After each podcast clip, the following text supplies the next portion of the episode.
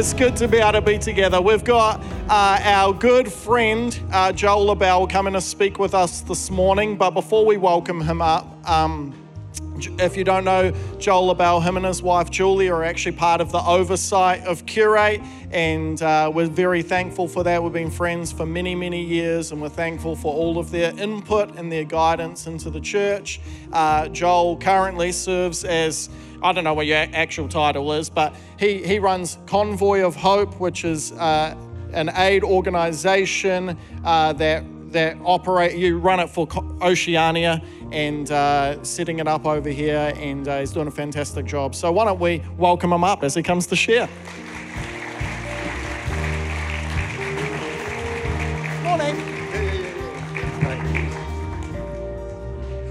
Kia ora. Great to see you, Curate family, Auckland, everybody, wherever we are. Thank you, team. What a great job today. You can stay or go. I don't mind which one you do. Probably more comfortable if you left, though, wouldn't it? You can be standing around for a while. What we could do is we could all sit down and get them to stand. yeah, no, it's not going to happen, is it? Oh, it's so great to be back with you. Love New Zealand. Um, first greeting I had this morning, though, was sorry about last night hospitality, gee. Which I said, we can't even beat the Warriors, let alone the All Blacks at the moment. It's a challenge. Our son in law plays for the Roosters, so we're like big NRL fans. Um, and we're having a shocking year. Gee, we need help. We really do need help. It's, it's terrible. Um, so, we're in a great series right now talking about hospitality, about doing life together. I think that's pretty much the theme for the year. But I'm loving the diversity of ages and backgrounds, and you can see life when you look at photos, can't you? You can see life in a family, you see life in people when you see them. So, uh, like Joel said, we look after the Convoy of Hope, which is a global humanitarian organisation, and we do that through churches, with churches. Uh, Kaz is with me, one of our colleagues who looks after disaster services, and uh, she has been very involved with a lot of the churches in New Zealand with everything that's happened through Hawke's Bay. Like, you know how the, it came down through Auckland at the beginning of the year and right across and uh, really smashed that whole area of Hawke's Bay. So we're heading there tonight to go meet with some churches tomorrow and uh, more work. There's a lot of work. Keep, keep thinking about them. Um, I know it's obviously everything that's in the news hangs around for a couple of weeks and then we all move on, but those that it affects, it stays for a long time. And so there's a lot of work to be done down that area. So it's great to be part of that and part of the answer and the solution. So I want to say thank you to you guys too, Curate. Thank you for your generosity towards Convoy and your partnership. Um, whether it's in the Hawke's Bay area or with Ukraine, you know, the different things that you guys have done, it's been phenomenal to be able to work together. Uh, whether it's a refugee waiting four days to cross the border, or a single mum doing it tough, sleeping in a car with the kids, that's happening a lot these days. I met um, a number of people who they have jobs, kids go to school, but they've got no place to live. And so homelessness is broadening its definition. It's taken on a whole lot different meaning. Um, people waiting to get into homes, there's domestic family violence situations, you know, whatever it is, we're, we're working together right across the world together. So thank you. Thank you for your part in that because, on behalf of millions of people all around the world, they would love to say thank you as well. So we appreciate it. Um, I want to kind of jump into this theme a little bit. Joel was telling me where you guys are at. And so, one of the things I wanted to say firstly is the Greeks uh, were worried about being wrong, so they fought to be right. The Jews were worried about missing out, so they fought for relationship. And it's really not about whether we agree with all thoughts, it's whether we can wrestle with them. Good sermons are not to be agreed with, they're meant to be wrestled with. And so, I, my prayer today is that we would open our hearts and our minds and go on this journey together and allow God to shift us and nudge us with some of these thoughts. Yeah? So, I want to, I want to talk about righteousness, the righteousness of God. Um, and I want to do it for a couple of reasons. One, I think many of us, when we think about righteousness, we think about immorality. But it's not, righteousness is not so much about immorality as much as it's about hospitality. And I want to show us that this morning. Hospitality is an invitation of inclusion. It's easier to call people out than it is to call people in. And God would have us call people in bring them into our lives, bring them into our homes, bring them into our circle. I was saying to Kaz when one of the slides was up before about small groups, it said, uh, scan the QR code to find your people. And that, that's really cool. I like the way that you say that. Uh, I don't know if you've ever been in a been to a church service before for the first time and you're standing around in the foyer before they open the doors to let you in. And you're just standing there, just waiting for somebody to say hi. You know, if you're a bit of an introvert like me, you might be standing around the foyer for a long time before anyone says hi. And you're trying to make it as obvious as you can, aren't you? You're kind of walking around and just maybe pull up the same brochure five times, just trying to give these verbal and visual cues that I would love to talk to anyone right now. I'm just finding it a bit of a challenge to initiate the conversation. And hospitality is all about being able to not just see that people are by themselves and include them, it's a desire to do so. It's going out of our way. It's actually proactively thinking about who is it right now that's within my vicinity that I can include, that I could invite into this circle. I was in um, our church that, that, that we attend. We, we attend a church on the Gold Coast, that's where I live. And I remember walking in at the very, you know, we've only been there for two and a half years. We grew up in Sydney. But when we first walked into church, I remember uh, against my nature of being an introvert, I tried to, in the foyer, purposefully go into conversations, and there'd be like three, four guys standing around about my age. And so I'd try and break into the circle and say, Hi, I'm Joel. And they go, Hi. And inside, I'm like, This is so awkward. And so you just kind of stand around for a couple more seconds and you're like, I gotta go. I gotta, I got stuff I gotta do. It's just weird, right? And we've all been in those situations where you're trying to break into a conversation.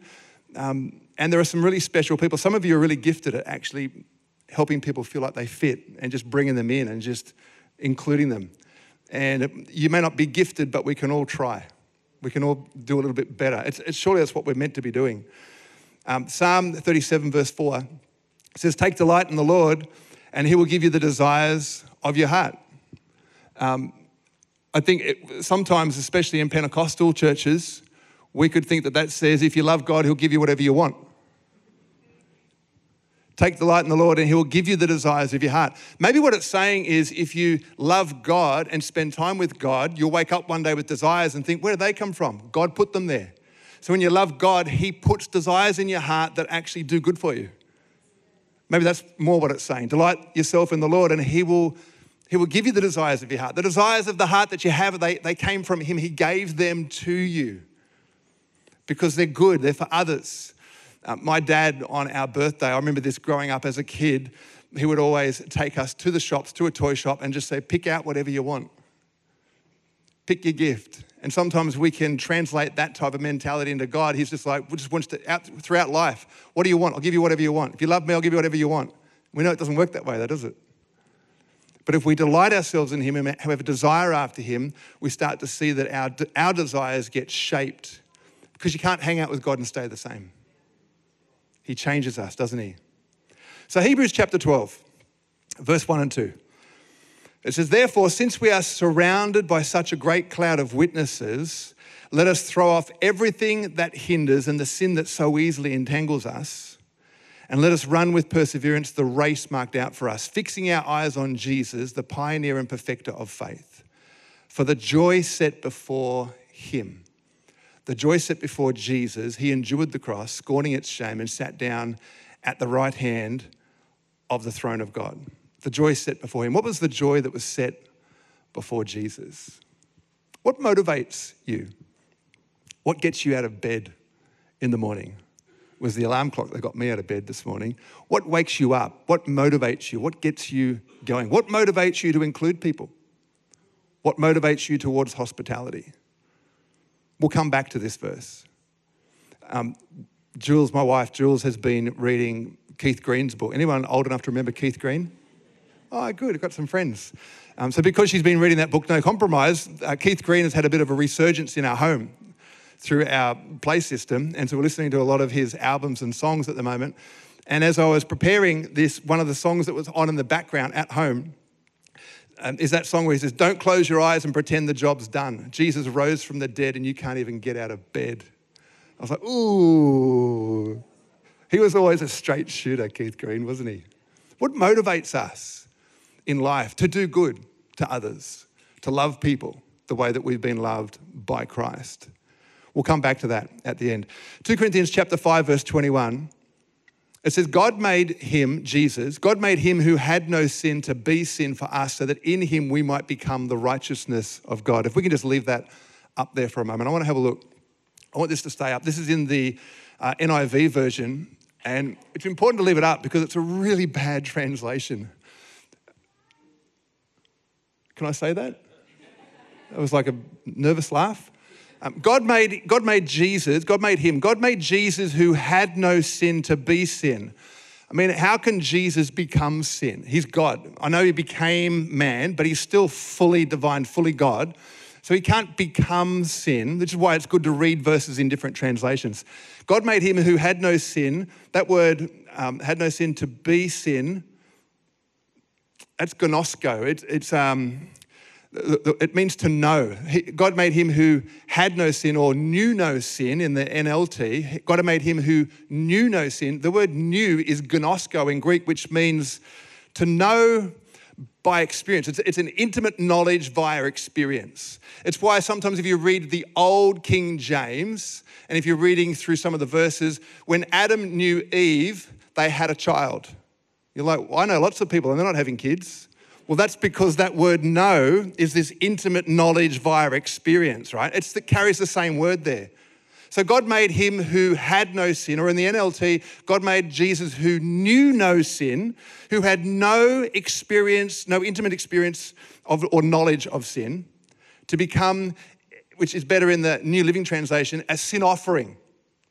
So Jesus doesn't become sin for us. God made Jesus, who had no intimate knowledge of sin via experience, to become an offering of sin for us, so that through him we might share in the glory of God. So let's look at it in the Greek, in the Catholic version of the Greek Septuagint. If we switch over, it says, Christ was without sin, but for our sake, God made him share. There's that Greek word gnosko. God made him share through intimate knowledge of experience our sin nature in order that in union, same word, we might share the righteousness of God. So we get to share the righteousness. We get to have this intimate knowledge of the righteousness of God through experience. How? It's a great exchange. Because God comes to earth to be like us and he shares, doesn't become our sin, he shares our sinful experience. We get to share his righteousness experience. Does that make more sense? Yep. That's what we're trying to say here. So, what is this righteousness that we have become or that we get to share? What is this righteousness? If I was to ask you personally, and I say, What's the righteousness of God? You might say, Well, it's how God makes us right. And sure, that's true, but it's far deeper, it's more profound than that. It's not just about being made right. So, what is the righteousness of God? Let's go to one more verse and give us a bit more help here. It's in Romans 3:25. It says, "God presented Christ as a sacrifice of atonement through the shedding of his blood to be received by faith. He did this to demonstrate his righteousness." Someone say demonstrate. In Auckland, say demonstrate. Oh, we're in Auckland. So God did this to demonstrate his righteousness because in his forbearance he had left the sins committed beforehand unpunished so same thing here. This God made Christ a sacrifice of atonement or mercy seat. So God makes Jesus the mercy seat for our demonstration of righteousness, the mercy seat. Do you remember the Ark of the Covenant? The um, Harrison Ford's got a brand new. I haven't seen it yet, so no spoiler alerts. But he's got that new Raiders of the Lost Ark. There's a new one out. And if you remember the first one, I started watching the series so that I could get up to date to get ready to watch the latest one that's out. The Raiders of the Lost Ark is this chest that's all laid in gold that if you lift the lid up, which you don't, do you? There's no way you lift that lid up because we know what happens when you lift the lid, right? Fire comes out and destroys us all. So you don't lift the lid. But if you were to lift the lid, inside would be what? The Ten Commandments. And there's a few other things. No, that's so great. He's connected. The Ten Commandments. Um, there's some manna in there in a jar, the, the, the stud of the, the, the, the staff of Aaron that's been budded. But the Ten Commandments, so that's the law. The law's inside. And the, the, the lid on top is called the mercy seat, which is why mercy triumphs over judgment. Which is why that famous verse, John 3:16, God loved the world so much that he sent his son into the world to die for us. Verse 17 God did not send his son to judge the world, but to save the world because mercy triumphs over judgment. So God made Jesus to be this mercy seat that is constantly in love with you to bring this to bring his love out of you for the demonstration of righteousness. So the question I'm asking is how do you demonstrate righteousness? How do you demonstrate righteousness? Well, if we understood what the Hebrew word righteousness is, which is sadak, when, uh, when, when Israel, before Israel became a nation, it was Abraham and Sarah and the kids, and then they went into Egypt, and in Egypt they became a nation that God brought out of oppression. And so when they came out of Egypt, the ancient Hebrew language was written in hieroglyphics. So every letter in the Hebrew, ancient Hebrew alphabet is like little pictures, and each picture, each, each letter is a picture that tells a story. So the word sadak for righteousness, the word sadak is made up of three letters, sadi, dalit, kof. And sadi, the picture is a fish hook with bait on it, which means, gives you the idea of something that you, you're being lured in, right? You're being drawn in. It's a fish hook with bait. That's sadi. Dalit is a door that is open that you go through, and kof is the back of the head. So, Sadi Dalet Kof, righteousness, is when I have a desire, I'm drawn, I have a desire to open the door and invite in those who are poor and marginalized and oppressed. That's what righteousness means. It's when I have a strong desire to open the door and make a way for you. That's what righteousness means. But over the years, it's more come for us to think that righteousness is this right standing that I have I'm right before God. And can you see the complications of that thought? Now, I'm right and you're wrong. I'm right with God, you're separate from God. So I'm in, you're out. And it can accidentally cause us to live in a way where we look down on outsiders. And then everything we do around church life can accidentally become inside outside, inclusion exclusion. Aren't you glad that God doesn't treat humanity that way? God doesn't just love churches, He loves everyone. For God loved curate, for God loved Christians. No, John 3:16, for God loved the world. He loved us all. In fact, he loved us before we loved him. It says, while we were still sinners and separate from God, Christ died for us. We don't need to say sorry for God to forgive us. We need each other to say sorry before we'll forgive you. But aren't you glad that God doesn't wait for us to say sorry before He forgives us? His love is such that He already has forgiven us. It's already there, it's available. So, righteousness, we demonstrate it when we have this desire to open the door and make a way for people. That's got to be the greatest part of hospitality. Righteousness is not just what you are, it's what you do. You cannot claim to be righteous without doing righteousness. 1 John 4 19 says it this way We love because he first loved us. Whoever claims to love God yet hates a brother or sister is a liar. For whoever does not love their brother or sister whom they have seen cannot love God whom they have not seen. And he has given us this command anyone who loves God must also love brother and sister. And brothers and sisters aren't just biological. It's people that we do life with. It's our neighbor. That's why it's love thy neighbor. Love God and love your neighbor as yourself. It's people who disagree with us. It's people who we might say are our enemies. And Jesus still gives us that command to love your enemy. It's to serve all mankind. That's a challenge. I find that challenging. One of the greatest things about being, one of the greatest challenges about being human is all the other humans.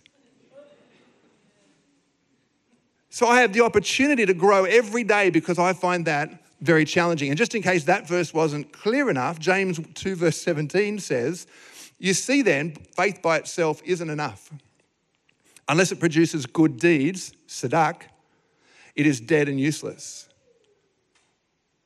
Unless it produces good deeds, unless it's producing tzedakah, it's actually useless, which is why Matthew chapter 6, you know, that Sermon on the Mount, the Beatitudes and the Sermon on the Mount that Jesus tells, Matthew chapter 6 and verse 1, Jesus says, Be careful when you're doing your acts of tzedakah, your righteousness, when you're doing acts of righteousness before people, that you don't do it in a way where the hypocrites, where they blow trumpets in the church and on the street corners.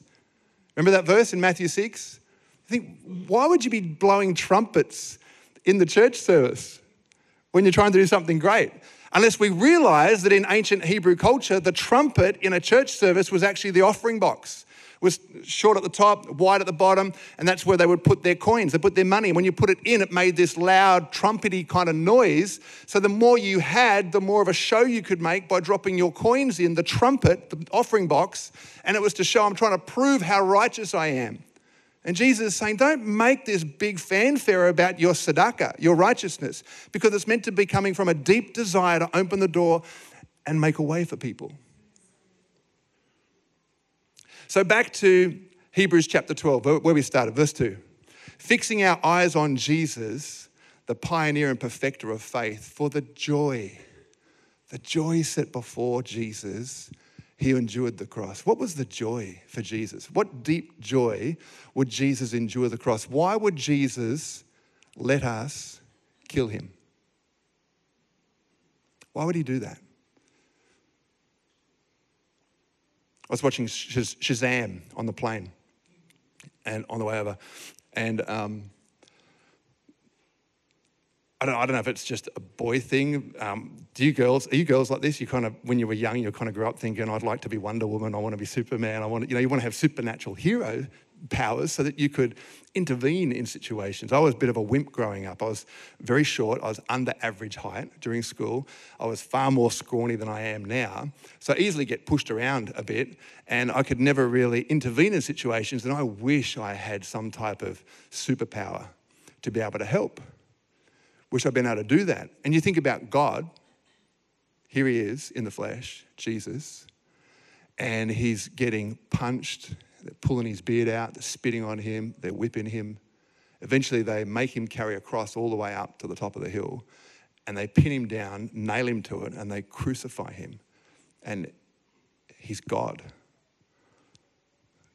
He, he, he let us do that. Remember that time when he was in the garden and the soldiers came to arrest him, and Peter pulls out a sword and lops off one of the guy's ears? And Jesus says, ah, ah, ah, ah, put, put swords away. Those who live by the sword die by the sword. He said, Don't you know that at any moment I could call on my Father and a legion of angels could be at my disposal? Why does he let us kill him? The joy set before Jesus, he endures the cross, the hostility of shame. Do you know why? Because God's deepest desire was to demonstrate righteousness, tzedakah. God's deepest desire was to open a door and make a way for us because we were blind and naked and ashamed and disconnected. And God was in Christ reconciling the entire world to himself. That's righteousness. God came down to display it so that we might copy him and display it so that we can live in a way where we practice having a desire to open the door and invite people in, make a way for people, help people. Anyone who's less fortunate than us, anyone who is disregarded or marginalized. You see people that are if you're studying, if you're in school, if you're in college and university and you see people that are getting picked on, it's the desire to open the door and make a way for people. In business, people who are being bullied, it's the desire to open a door and make a way for people. In ministry, where people are trying to stammer over each other and climb over each other to become successful, it's the ability to have a desire to open the door and make a way for people, to empower people. Jesus does this all the time. There's this one time where Jesus is talking to the crowds and they, the, the Pharisees, which were like religious leaders of the church, the Pharisees dragged this woman who's been caught in the act of adultery. I mean, just imagine that, not too graphically, but just, just think about that for a second. She's been caught in the act of adultery, which means probably they've set her up, which is probably why the guy is not here. Because they don't care about the woman. They've set this up because they drag this woman into where Jesus is with a crowd of people and they throw her down in front of Jesus and between Jesus and the crowd and they say, The law says that such a woman is to be stoned to death, but what do you say? Remember, Jesus is here, the righteousness of God. He's here to demonstrate righteousness. He wants to show tzedakah. How on earth do you show tzedakah in that situation? Because the law actually does say, stone a woman who commits adultery. It says that in Leviticus. So, how do you get around this one, Jesus? And so everyone's pressing in. The crowd's like, wow, what's, going, what's going to happen here? And when the Pharisees say, you, you, the law says, but what do you say? That's like an in your face to Jesus. Because when you read through the Sermon on the Mount, Jesus is always saying, You've heard that it was said, an eye for an eye and a tooth for a tooth. But I say to you, anyone who hates their brother right? So he's actually redefining the law. He's actually reinterpreting the Torah, which he's allowed to do because he has Samak as a rabbi. And so Jesus gives the Sermon on the Mount where he's reinterpreting how to understand the law. And because the Pharisees hear him doing this, they're ticked off. So they bring this woman in who's broken the law and they say, The law says, but what do you say? How do you reinterpret this one, Jesus? That's the context of what's going on. So Jesus bends down he starts scribbling in the dirt, and we've got no idea what he's doing, what he's writing. And they're still hackling him. They're still trying to get an answer. They want to know what, how do you get out of this one? The law says, stone this woman because she's committed adultery. What do you say? And so he stands back up. He says, okay, whoever has never sinned can throw the first stone. And it says, starting with the oldest to the youngest, they dropped their rocks and they left. Because the older we are, the more we know, don't we? I got, I got nothing. I can't throw this. I got a whole life full of doing things wrong. Do you know what also says in the Levitical law about stoning people to death, about adultery? It says that you can only stone a person to death on the testimony of two or more witnesses. That's the law. So, the way Jesus deals with this situation, how do you demonstrate righteousness in a crazy situation like that? You remove all of the accusers. Everyone drops their rock and leave. Jesus gets back down to the woman. He says, Where are all your accusers? And she looks up and around, and they've all gone. Well, the law says you can't stone a woman to death unless there are two or more accusers, and they're all gone. Isn't that incredible? How he does that? Because he wants to demonstrate righteousness. And this is what he's trying to call us to do. He comes to us his desire is to open the door and make a way for us. Why? So that we can open the door and make a way for others. The righteousness of God is not so much a title. It's not a, it's not a plaque. It's not a, it's not a place. It's a being. It's, it's a doing.